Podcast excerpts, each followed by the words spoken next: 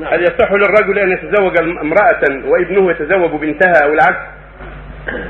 لا باس، يتزوج الانسان امراه وولده يتزوج بنتها لا حرج في ذلك، او يتزوج الانسان بنتا وولده ياخذ امها لانها اجنبيه منه ليست حراما عليه، او اختها او خالتها